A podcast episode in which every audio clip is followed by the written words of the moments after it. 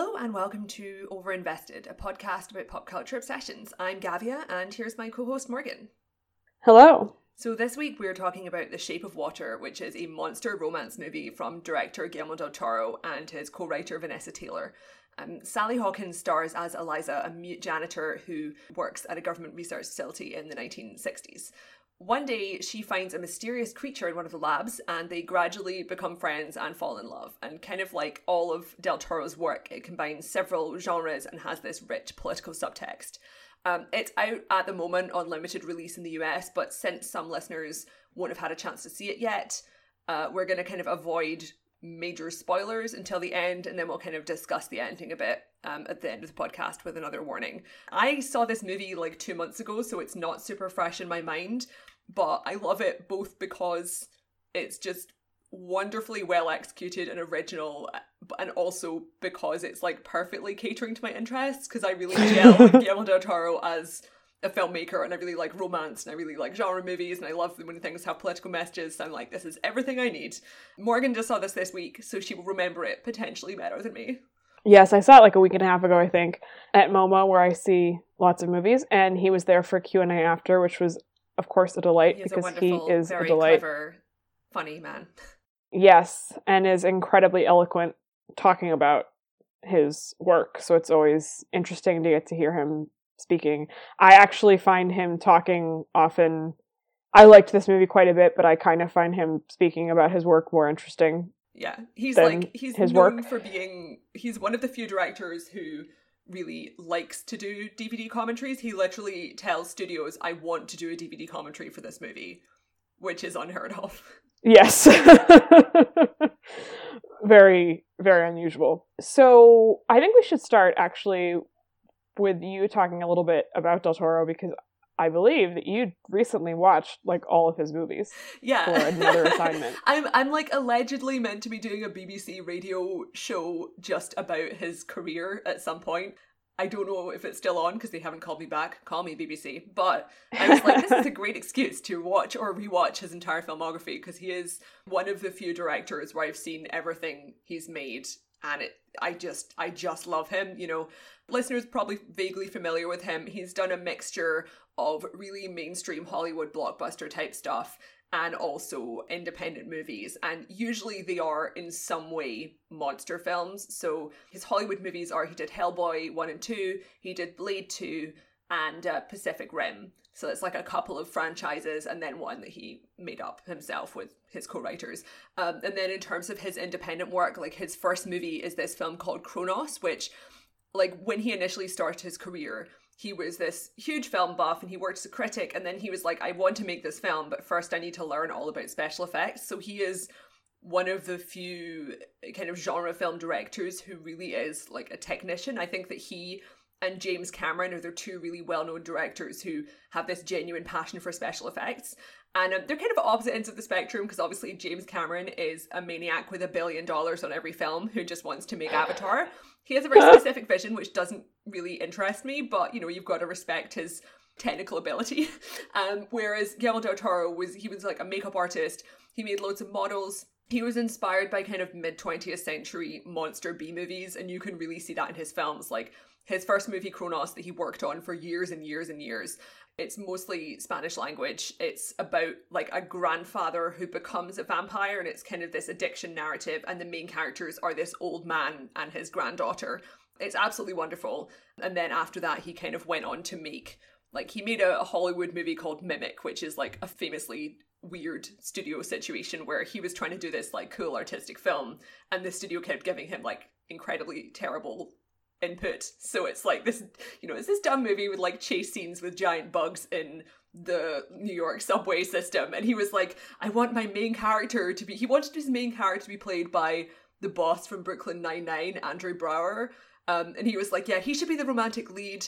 And also, I want like the secondary sidekick character to be gay. And Hollywood was like, it's 1998 and we're not having a gay character or an interracial couple. And also, this movie has to be about cockroaches now. So he's had like the quintessential artistic clash experience and i think that kind of informs his work afterwards. Like he's very individual and he doesn't really shy away from his visions. So you know, he's done these other more mainstream blockbusters, but he's also like he's constantly rumored to be doing like, oh, he's gonna do like a Batman spin-off or something. And it's like he literally just says no to all of these things because they're not gonna allow him to do what he wants or he doesn't care. So it's like, well done for living the artist's dream. Uh, but he um, also made this I'm really amused that you didn't mention this because it's the thing he's yeah, best Pan's known Labyrinth. for. Aside from Pacific Rim, he made Pan's yeah. Labyrinth, which won um, the foreign language Oscar in 2006, um, and was a huge sensation at the time. It made a ton of money, which is unusual for foreign language films.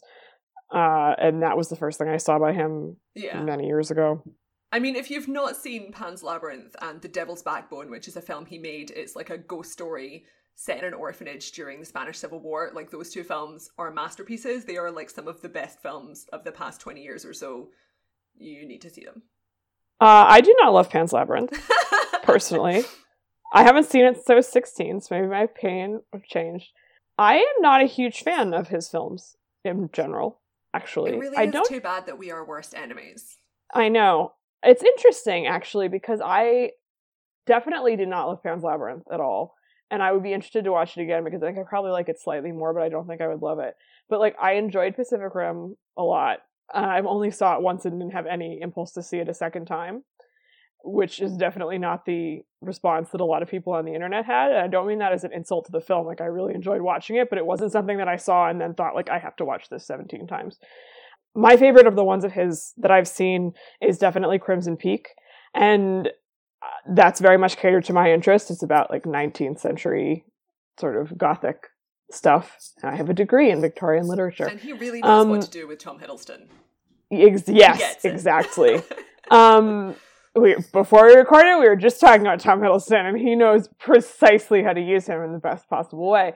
And I think this movie is very good, but I think that even in Crimson Peak, which is a film like I've seen multiple times and definitely will watch again many times as kind of comfort viewing, and that's not an insult to it either. Like that's a good thing that a film can function that way. He, for me, there's a bit of a style over substance issue that he has when I watch his films, in that he is very much technician and that there's a lot happening visually that I don't always find immensely pleasing. Like it's it's it's very very stylized and that the emotional stuff can sometimes seem not all there.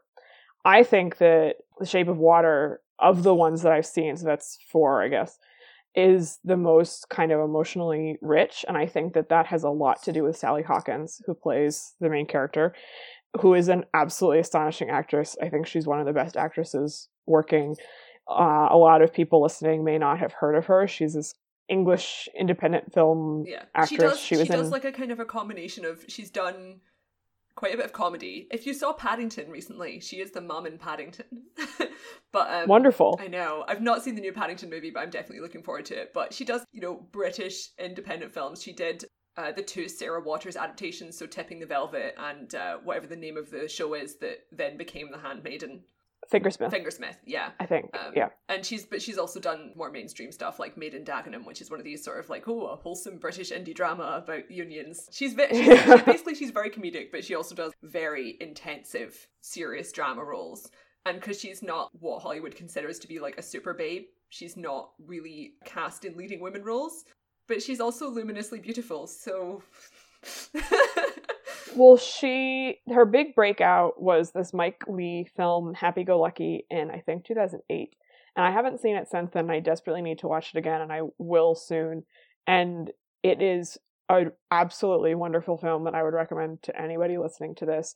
And the trick of that movie, which I remember people talking and writing a lot about at the time, is that she plays this unbelievably optimistic happy character and she doesn't go through she doesn't really have an arc in the movie right? Like she doesn't become cynical. She doesn't have something really horrible happen to her. I mean like stuff happens in the movie and it's not all great but the arc of the movie is kind of other people in the film and the audience having this realization about her and about life which is really fascinating because that's not how movies work usually. And she is just so good in it. Like i cannot describe how good she is in this film. And she won a Golden Globe for it, I think, and then didn't get nominated for an Oscar, and it was like a crime. Like I was one of the most I've been I was so mad about it. Like I've rarely been that mad about like Oscar stuff. Like obviously it's all silly, but this was it was absurd. Like I it was just a farce. And I think that's her best role that I've seen, but I think that she's also astonishing in this. So she doesn't speak, she just signs the whole time. And she just conveys so much. And she's also very much the central character. It's not a movie yes. like La La Land or something where you have equal screen time between the two romantic leads. Like we were talking about this with Call Me By Your Name, which is very kind of character focused. And the romance in this is like it's very much from Elisa's perspective. Like you really don't get very much character development for the creature, which is like my only criticism for this film. but, yes, um, I had some problems yeah, with which that, is, which, which we can discuss in but, a um, moment. Um, but yeah, like the whole thing, it's not just a romance. Like it's about her life and you know she has this job where she's completely overlooked because she's working as a cleaner and everyone at this uh, lab is doing their kind of serious oh i'm investigating aliens in the cold war kind of uh, kind of jobs and she's just this invisible person who lives in an apartment by herself and has two friends who are also ignored by the world. But you just get so much richness of character and like so much emotional depth, and you see so much of her life. You know, the food she eats, the music she listens to, the way she decorates her house. And in like a lesser film, she would be kind of like a quirky protagonist, but she's not. It's so deep. And you also get like much more of her sexuality than I think is usual. Yes. They literally have her like masturbating in the first scene yeah. And it's like, oh my god, this movie is starting with like a 40 year old woman masturbating and then going to work with a packed lunch. Like, oh, holy what? yeah, I think I that was one of the things I appreciated the most about the movie. Um, is that it is very upfront about that. And he's talked about that a lot too. That sex is just a normal thing that people do. And so it's a normal part of this movie. And it's very much, I think, a movie for grown-ups, which isn't to say that like a teenager couldn't like this movie. I definitely think that there will be a lot of teenagers who like this movie a lot. And it's not like inappropriate or yeah. scandalous in any way, but, like, right? She's not like but, an ingenue, you know? Yes. She seems like someone who's in her late 30s. Yeah, and I think that she's treated very seriously with a lot of respect and her best friend, played by Richard Jenkins, is this middle aged gay man who also is kind of at this point in his life where his professional life also isn't going well. He doesn't really have much of a personal life except for this friendship with her. And there is this sense of just kind of like middle aged ennui, I think. And I think that's quite unusual in a romance. And I liked that. Yeah, when it's not a midlife crisis yeah, I mean, obviously you have like sort of Judd Apatow type romantic comedies about middle aged people, like of course, like the Steve Carell starring type yeah movies, right? Or like Paul Rudd, and like that's fine. But, but with this, like the problems they have are external because you get the impression that Elisa is intrinsically like a happy person who really knows how to enjoy art and eating food and dancing and that sort of thing, even though she is, you know, she wants to get laid or whatever. Um, yes. She has like a full life, you know, and her problems are that she's got this job which is basically just like menial labor and there's no way for her to ever reach past that in terms of her career and then Richard Jenkins's character Giles, he's an illustrator, and basically, you know, strongly implied that he's been fired because he's gay. Like we won't go into details because yes. of spoilers until later on. But um, the thing he's working on throughout the whole film is he's doing a freelance job where he's drawing this poster, which is very classic kind of illustrated mid 20th century poster selling jello or something. And it's this smiling, happy family. And he's constantly just getting feedback, being like, oh, you need to make the family like more cheerful. And it's basically like a propaganda poster for the nuclear family. And he's this lonely guy who really just wants to fall in love and has like screwed financially because of his sexuality. And it's the 1960s. So yeah, early like, 1960s. Yeah, it's 1962. It's a very specific year. They have it set during the Kennedy administration. Very carefully chosen when to put this in the kind of Cold War. There's lots of Russian spy antics as well. Yeah, so I liked that tone a lot. But I think the main problem with the film is that the relationship between those two characters I found very moving and very convincing and real. And Richard Jenkins also is an amazing actor and is just so good in this movie. And I think he's definitely going to get nominated for an Oscar, which is very pleasing to me. But I found the romance between her and the creature, as I believe he is referred to in the movie, much less emotionally rich. And that is because the creature, I think, is kind of treated largely like an object by the story. I was listening to my favorite film podcast on the site called The Film Experience. I'll link to it. And they were talking about this, and I think they both it was two two critics talking about this, and I think they both kind of liked the movie, but had a lot of criticisms of it. And I, I was listening to it, and I was like, oh yeah, like I kind of felt this too. That they were talking about his movies in general, and one of them, this uh, professor Nick Davis, was saying like it's really interesting that he Del Toro is really interested in monsters. Obviously, he makes all these movies about them, but they are often kind of treated as objects Yeah, in them. Like Crimson Peak, Passive. yes, Crimson Peak is a different kind of story because there are it's more focused on the human characters, right? But my main critique of that film is that it has these ghosts, but the ghosts are I don't think the ghosts do enough in that story, which is like a different conversation to have. But in this, the creature has to be passive for part of the story because like he's being contained in this facility by these like horrible men who are torturing him, right? But even when she eventually breaks him out, which I don't think is really a huge spoiler because it's like pretty clear if that's what's going to wind up happening from like minute one of the film. He doesn't have a point of view No. in the film, and it's all about her. And I think the movie winds up mostly working because she is just so unbelievable that you're so wrapped up in her and what she's experiencing that you just go along with it. Like when I was watching this movie, I was so gripped. And like I was really tense when there were sort of dangerous things going on. And I still like it. Like I definitely would recommend it. And I think especially like people who are listening to this podcast will really like this movie. But one like it hasn't stuck with me in a big way. Like I haven't been thinking about it the way I've been thinking about calling me by your name, for instance.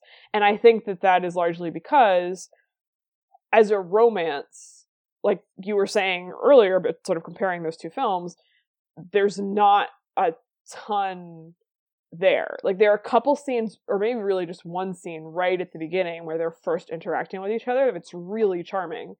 And then it's sort of like, and now they're in love. And I was like, oh, okay. I mean, I found it very Like- easy. I mean, admittedly, I was already. I'm like the captive audience for this because I was like, Yes. Del Toro's doing a movie where someone falls in love with a fish man. This is great. And like, I love Doug Jones, who is the actor who plays him. He is also um Saru in Star Trek at the moment, and he kind of famously has done a lot of monster roles for Del Toro. So like, he is the ultimate person to be playing this character. And I think the film does a really good job of illustrating why the fish man is attractive. Like, he looks good. And also, you get it from Elisa's viewpoint. You can tell that she's like attracted to him. And they don't belabor the point of how weird that situation is, which I think is the right decision. Yes. And it's kind of almost like he has the role of the manic pixie dream girl because he's like his role and existence is facilitating her escape from this life almost. He's kicking her into gear to rebel, which is what she should have been doing all along. But it's like obviously no one does ever rebel against the system unless there's like a really powerful emotional reason to do so, um, which is kind of the message of a lot of his films, like in general.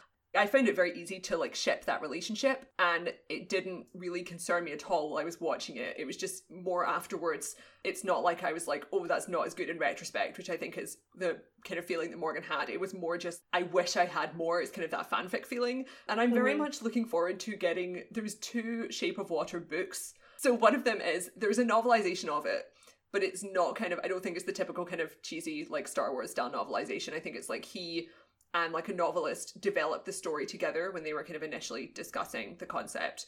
There's the events of the movie, but there was like a lot more backstory and stuff. And there's also going to be a companion book, which Del Toro's done for a couple of other movies. The one for Crimson Peak's meant to be really good, but he has all these kind of extensive character files for all the characters. So I'm like, this is definitely one of those ones where my love of tie-in materials is going to really benefit me. I don't think you should ever judge a film on those terms because that's not how art works.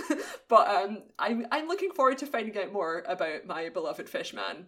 Um, and I, I just I think I feel like I have to mention how entertaining it's been to see Um, I didn't actually read them because I don't want to waste my life with that stuff. But there's been a couple of think pieces from men and like social media Oh posts as well, where it's just like Oh it's just God. like either either being like, why are women attracted to this monster, or being like, this is just really sexist. Why are you like sexualizing women and partnering up with a monster? And it's just like, I mean, I think first of all, like even when this film was announced in the trailer and stuff, there is a certain demographic of people, especially women, who are definitely just here for this. They're like, yes, I want to see the fish fucking movie. That is what we're here for. It's like the monster is attractive, right?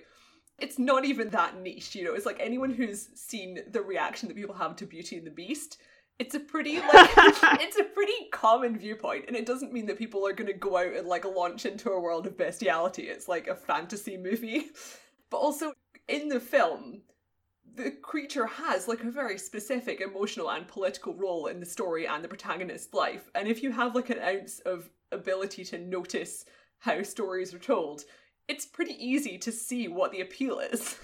you know, Well, it's right, like and- this wonderful, sensitive person who doesn't just like they spell it out very obviously in the film. She's literally tells like her friend he doesn't understand that I'm incomplete or something like that. You know, the whole point is that she is overlooked and oppressed, and she also is like by other people's standards silent because most people can't speak sign language.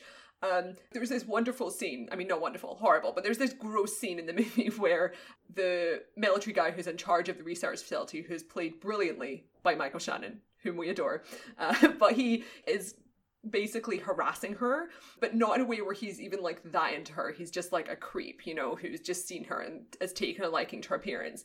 But he just really likes the fact that she can't talk because he just, you know, he treats his wife like a sex doll, you know? It's just such a perfect illustration of the misunderstanding for her because we're like, no, she has this really strong personality and is wonderful at communicating. And he's just sees someone who can't talk back. And the point is that like the creature would like never even consider that because the creature doesn't communicate verbally either. yeah, all the men reacting in the wrong way to this movie are very funny.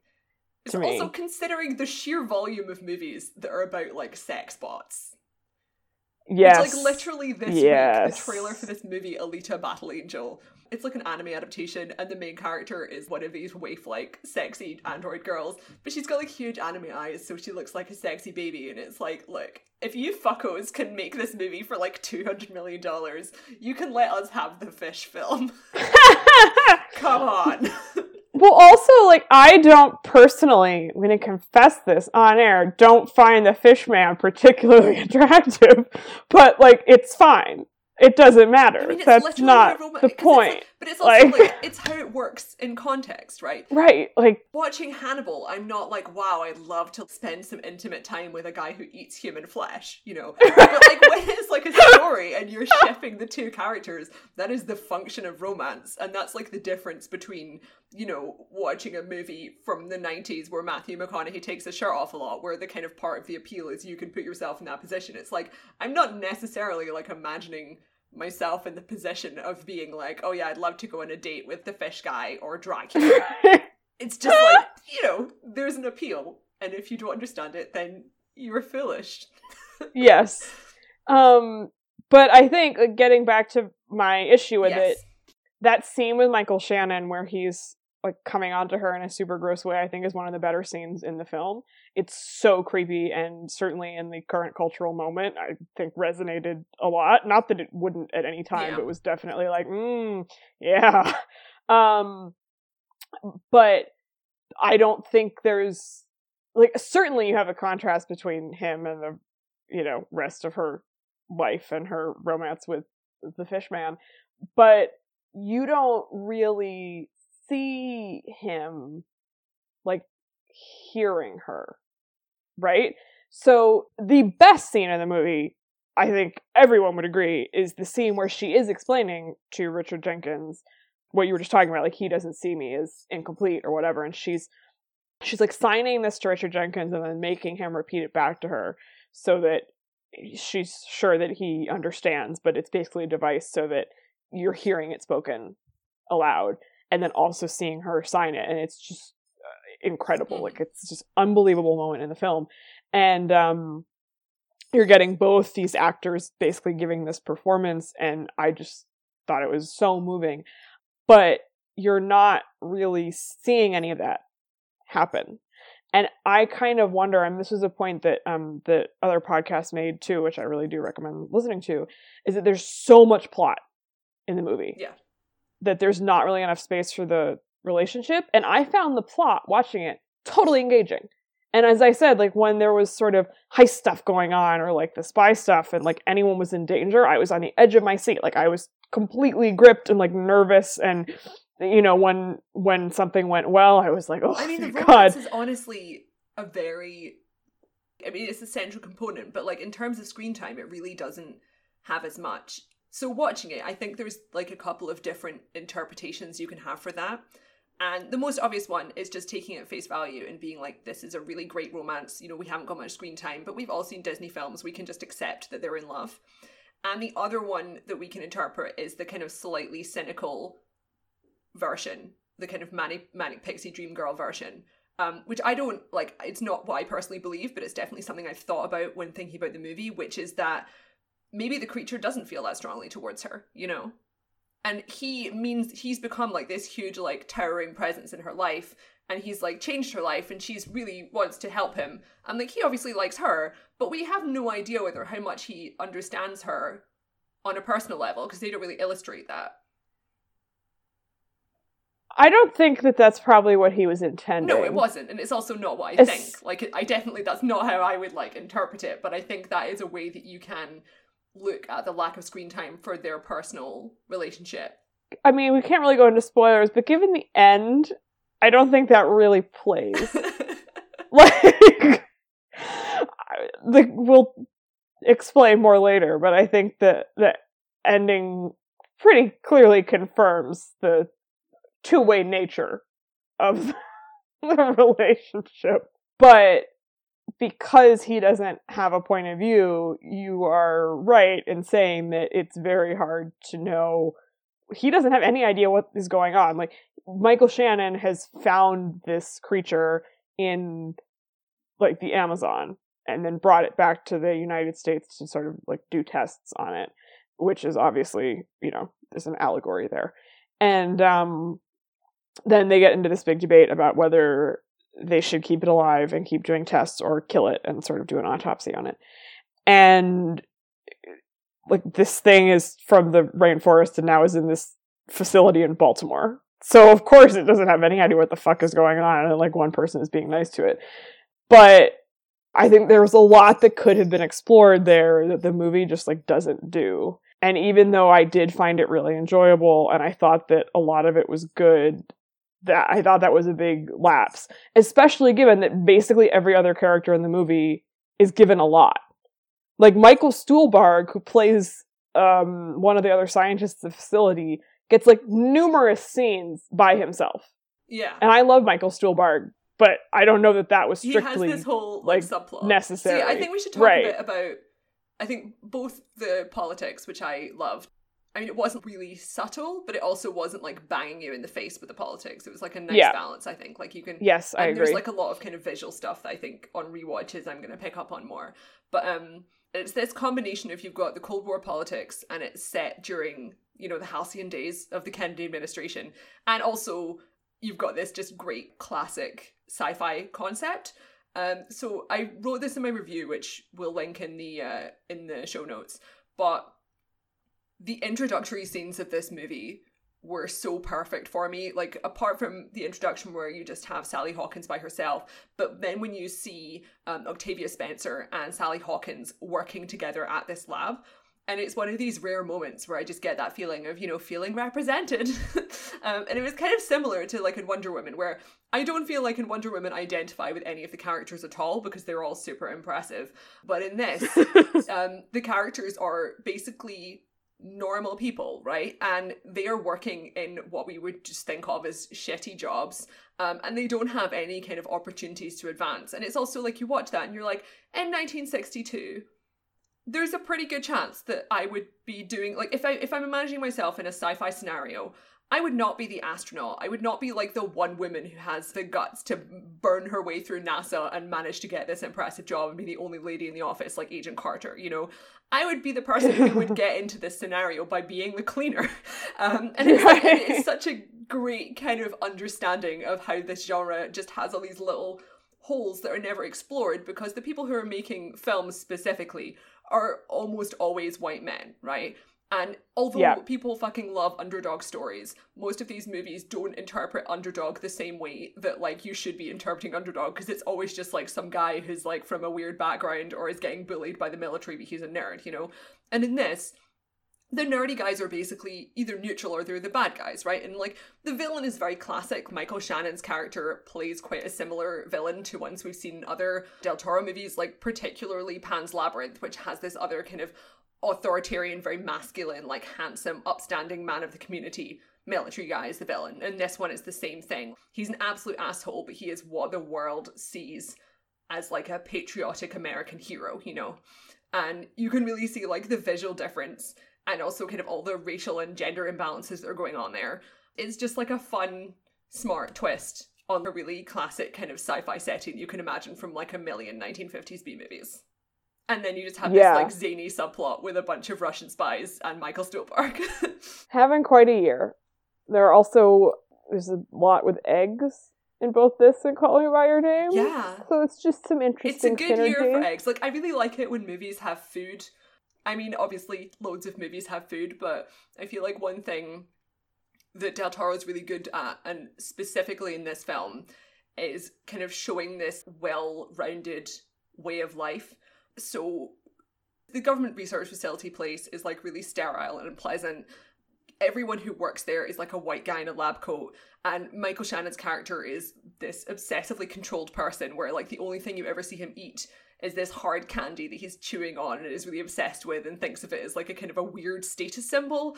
And he's just cruel and doesn't have a rich life. You know, we see his home life, and he's got this perfect 1960s nuclear family in the suburbs with like a beautiful wife who wears these puffy dresses and two kids, and he's like really excited to get his new Cadillac.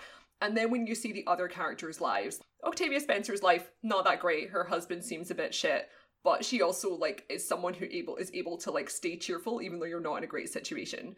Um, and then with Giles and Elisa especially, you know, you see like all the food they're eating and the music they listen to. They both really like movies together. They live above a movie theater. Their life is so full of art. And it's just this kind of illustration of how you can rebel against the system in small ways, even when you're not an action hero or something.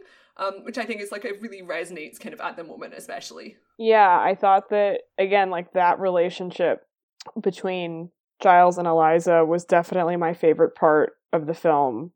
And I found it really moving and compelling. And there's a moment where he kind of realizes that she is the most important person in his life. And it's obviously not romantic, but it's just really meaningful. And I found that really affecting and effective storytelling because his romantic prospects are not good, right? Like it's just the reality of his situation, but he is more happy than he thinks he is because of this relationship. And obviously, it's not like a perfect life because certain societal things are just shitty, but there is something good in his life. And I, it was just, I found that very nuanced and really compelling.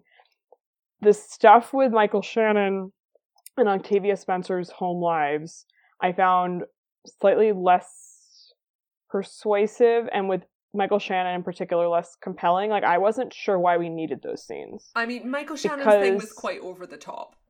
Right. And like you can just have him in the office being a monster and that's you get it. Like there's the sex scene with him and his wife and I think it's in there to sort of stand as a contrast to the much better sex that Sally Hawkins is having, but I don't think it needed to be in the movie. And the stuff with Octavia Spencer I just didn't find um super it didn't read quite right to me. And I realized that I'm nitpicking, but I'm nitpicking because I did mostly like the movie, but then it felt like he wasn't spending his time on necessarily the right things. And then that is an important thing when you're making a movie is like you have to spend your time on the right things and because there is this gaping kind of hole in the center of it for me you i then look at the rest of the film and think okay well what how did you sort of apportion out this stuff? And then some of the things are were very perplexing to me. Like there aren't very many scenes between Elisa and the creature at all. The ones that there are i think are really great. And then there's this scene of like Michael Shannon having bad sex with his wife, and I was like, I just don't care about this at all. like, this is not what I am watching this movie to see. Like this is.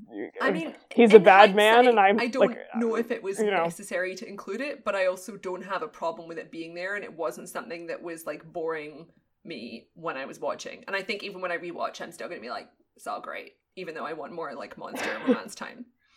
Well, the thing about that is that, like do we necessarily yes we should have movies that are empathetic to like bad people i mean that's i totally believe that and i have no i mean my favorite movie is there will be blood which is like a horrible man um but like i just didn't find it massively compelling like he tries to make the like bad fascist man three-dimensional right and I just am not that He interested in that. He doesn't. I mean, And it's it- not like they're like, oh, he's sympathetic. I think it's it's something that people really need to have kind of hammered home because it's extremely difficult to really uh, kind of to really take on board the fact that good-looking, respected authority figures are frequently terrible. You know, especially if you're watching, you know, a movie because the whole Hollywood complex is all about just getting a bunch of good-looking people who are really rich and powerful and making you think they're really sympathetic.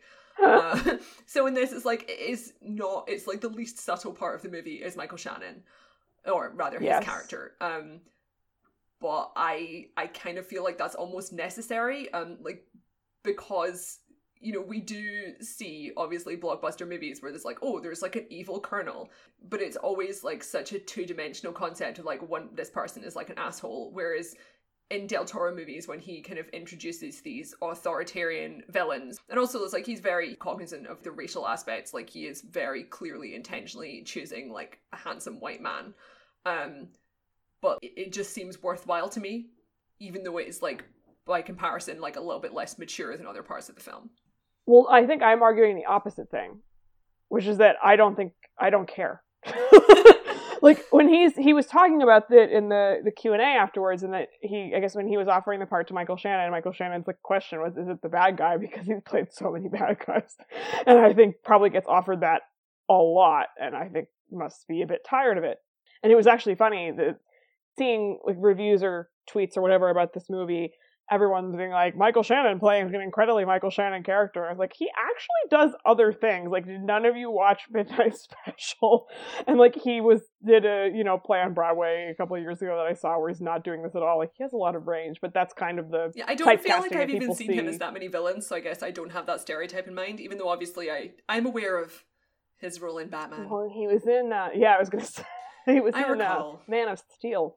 But anyway, Del Del Toro is going on and on about like this like rich inner life of this guy that he's concocted that I don't feel like I, I truly. mean, I feel like seeing. he kind of has to say that. He's advertising his film.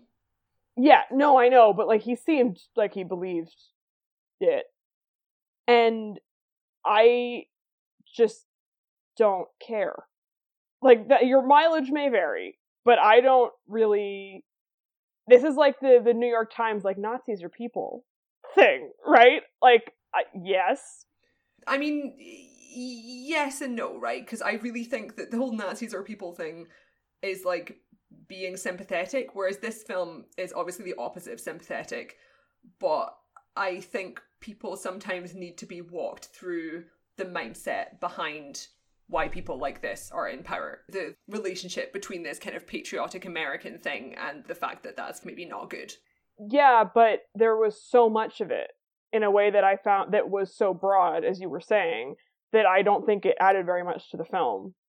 And I'm not saying that like every scene he he was in, he should have just been like cackling evilly.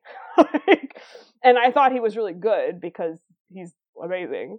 But I just felt like it was a bit of a waste of resources. as far as time went.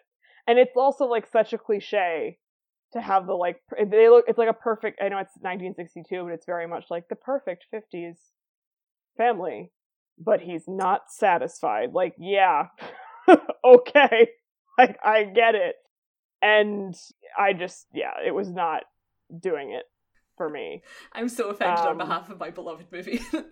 But on that note we should probably discuss the ending of the film and wrap up the podcast. Yes. well why don't you just describe a little bit. Okay, so what happened? Yeah, so the film obviously like they managed to break the creature free of the facility, and there's kind of a long period where he is staying in Elisa's house, and they have to get these particular ingredients to add to his water to make sure he doesn't get sick. But obviously, that's not a tenable position, and at some point, they have to try and help him escape into the sea so he can swim back to South America. And the film ends with this standoff between Michael Shannon and the monster and Sally Hawkins, basically. And it's kind of this, you know, it's, it's a very kind of simple classic standoff, and it's really kind of wrapping up the whole themes of this film and so many other Del Toro films, which is like monsters are not necessarily monsters and like the real monsters are humans. Classic classic monster movie theme. But basically at the at the end, Michael Shannon tries to shoot the monster. Michael Shannon actually gets killed not before he shot Sally Hawkins and she kind of falls into the water. And we see her falling through the water and the creature kind of dies for her. And the film leaves it like intentionally ambiguous whether she dies or whether you get this kind of happy ending where the monster heals her, you know, because he has this ability to heal people. Like he's got these kind of elemental powers. Um, and obviously, as a happy go lucky person who loves romance, I'm obviously interpreting the happy ending where she survives and they go off and hang out to be fish people in the forest somewhere. But like realistically, she'd get shot and like fall into the water. So who knows? You can pick either one. I didn't. It, I had not occurred to me that it was ambiguous until you just said that. I it seemed pretty straightforward well, to me, but I like I thought because of the voiceover like where they were like, oh, we can, I don't know really what happened, but we can choose to believe this sort of voiceover. But I mean, possibly it's just that I've been watching Black Sails continuously for the last six months, where like the entire purpose of that show is continual narrative ambiguity. So, I mean, I who knows? I think most like, of us will a, be interpreting this as a happy ending anyway. Yeah, I mean, it's a fairy tale yeah. story, right? Yeah and obviously like original fairy tales were all about like people getting their hands chopped off but and like dying in tragic ways. But the way it's set up i think it doesn't really play if she dies. Yeah. Um because i thought when she got shot i well i thought they were both gonna die and was like wow that's a weird ending to this film like that's not the message I thought they were he was going to be sending at all, and then that is not what happens. Um, but he's already demonstrated that he has like magical healing abilities. Yeah. So I think that that's in there to establish that he can do this. And also the and framing a very... of the film doesn't feel like it's the lead up to a tragic romance ending. No, and kind of the whole message of the film is the way you win is not necessarily by achieving victory on the terms of the oppressors, but just by being able to live. And if they are yeah, able to and... live and like break free of that lifestyle, then they've won regardless of whether Michael Shannon's dead or not, which he is. Yes. But, yeah. Um, and there's a pretty clear shot of her getting gills. Um, yeah, I, I think she survives, and I'm a I tend to go go down the negative route with You see, I was I was like properly like rearing up for a fight at the beginning of this podcast because I was like, Morgan's gonna have the depressing interpretation. It turns out you didn't even think it was ambiguous. I so. literally didn't even occur to me. This is opposed to when we talked about the end of Children of Men. You were like, he totally lives, and I was like, you are delusional. like that is one hundred percent not what happens at the end of that movie, and I, you are incorrect. Um, no, I think that this is a happy ending and I was satisfied. I was genuinely concerned when it seemed like they were to die. I was like, this is, I do not like this. Um, but I thought it was a, a good ending. I thought he actually could have played the fairy tale stuff up more in the film because it starts like that big time and then it ends like that big time. And obviously it's a fantasy throughout. but you don't get as much of that. And of course, Pan's Labyrinth is is the same thing. See that one. Spoiler alert. Ends differently because it's about a different thing. But like that's set up in a way that it's sad at the end, but it's the right thing. And also Pan's movie, Labyrinth right? is an extremely dark film. Right, exactly. And this doesn't have the same tone at all. Yeah. I've not I've Um, not seen Amelie, but I've seen people comparing this film to Amelie. Yes, that hadn't occurred to me, but I think that's extremely apt.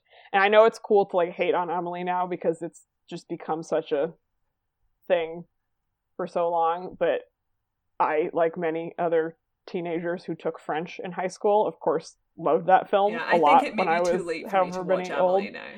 Yeah, but I don't like. I don't. I think it's good.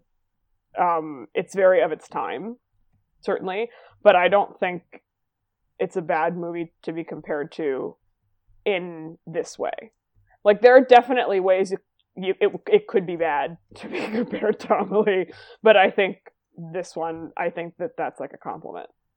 At least, may- or at least I would read it that way. Maybe it wasn't intended that way, but it's got the same kind of um, stylization without being like massively over the top. And music. Yes, the music is great. Music is really really good. I actually noticed it, and I often have to take a couple times to really like notice and remember music in a film, unless it's really really distinctive. I'm an extreme music music noticer, in and I was very into it. yeah, yeah. Um, all the technical stuff obviously was very impressive. It's going to get nominated for a ton of Oscars. Oh, he just he Um, knows how to make stuff look really good. See, it's not always to my. It's not like one hundred percent to my taste. There's something about it that's like a little too No, slick. no. Yeah. Oh.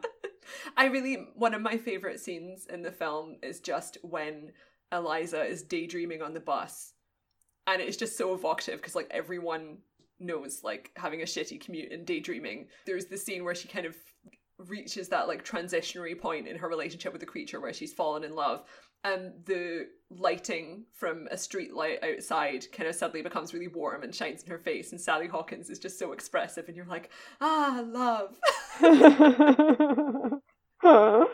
oh yeah, she really is so good. Um, I she's not gonna win the Oscar, but if there were any justice, she would. She's wonderful. Hopefully, she at least gets nominated this time. If she doesn't, again, we'll just know that she's. I mean this cursed. movie is getting So. real hyped it's yeah, well but but yeah it- no I mean I don't mm, yeah I know it was has not been doing as well until the LA Film Critics, and there are a lot of women in the in the hunt for that. So it's not assured. We will certainly see. You might be disappointed on on Oscar morning. It's going to get a ton of technical nominations. Like that is where it will be just fine. But the big categories will be interesting. yeah I mean this so this film To we're gonna finish now but this film cost 19.5 million dollars Yeah. and all of the underwater stuff he did using non-water techniques so it was just like a wind machine and people behaving like they were underwater and then some cgi stuff for like dust motes in the air With one exception. Yeah. One notable exception. yeah When they flood her bathroom, Yes. which is a great scene. really good scene really good scene. That, I feel like that was definitely like a moment where it was like more fantastical because you're like that's not watertight but um, yeah and like- well, it clearly isn't because there are some repercussions of them Yeah. doing that. Um, but just Um, like obviously the special effects are amazing, and like afterwards, I was just thinking because I I was writing my review kind of shortly after I'd seen Justice League, and that has like some just atrocious underwater scenes because they have this brief sequence with Aquaman, and it it's like not. So like all of the kind of the gravity and the way water moves and stuff is just not convincing. It just looks really bad. But it's also astoundingly murky and there's all these like bubbles everywhere and stuff. And it just looks No. awful and it's also No, really no, hard to see what's going on. And like it was so bad that the director of the actual aquaman movie had to tweet ours isn't going to look like this. Because obviously it like wasn't. It was by like Zack snyder. They filmed a bunch of other aquaman scenes that then got cut presumably because if you watch it you're just like this is a deeply unpleasant experience Meanwhile, The Shape of Water looked beautiful and probably it cost in its entirety less than the budget for Superman's moustache. So oh my god. Oh, everything is such a nightmare. Um, yeah. Well, don't watch Justice League. Yeah. Watch this film. Yeah, I am. I am so keen for this to come out in the UK. It's been a long wait. I want to see it again. It's out in like February. It's February, Yeah. right? Yeah. God, UK film distribution is such a clusterfuck. Um, but yeah, there are lots. There's lots of good stuff out. Yeah, Go see this. Go see Call Me by Your Name. Go see Lady Bird. it's Oscar season, and unlike I think last year, I feel like I remember last year being pretty underwhelmed by a lot of the films that everyone was watching and being like, "It's an Oscar film." This year, it's great. Loads of options. I I loved last year. The year before that was bad. maybe last year maybe was that's maybe great. it was the year before that I'm remembering. the year before had Mad Max, and not a lot else. Last year was Moonlight, man. Oh no, of course. like and Manchester by the Sea, and it was La La Land was unfortunately omnipresent. But last year was a great year for film. But this year, I think, is this an astonishing year. Like I have seen so many movies that I thought were like perfect. Um, so I'm very pleased. yeah, if you haven't listened yet, that. check out "Call Me by Your Name" podcast, which was Oh, I really good episode. I think. yes, I think we said I it's agree. smart.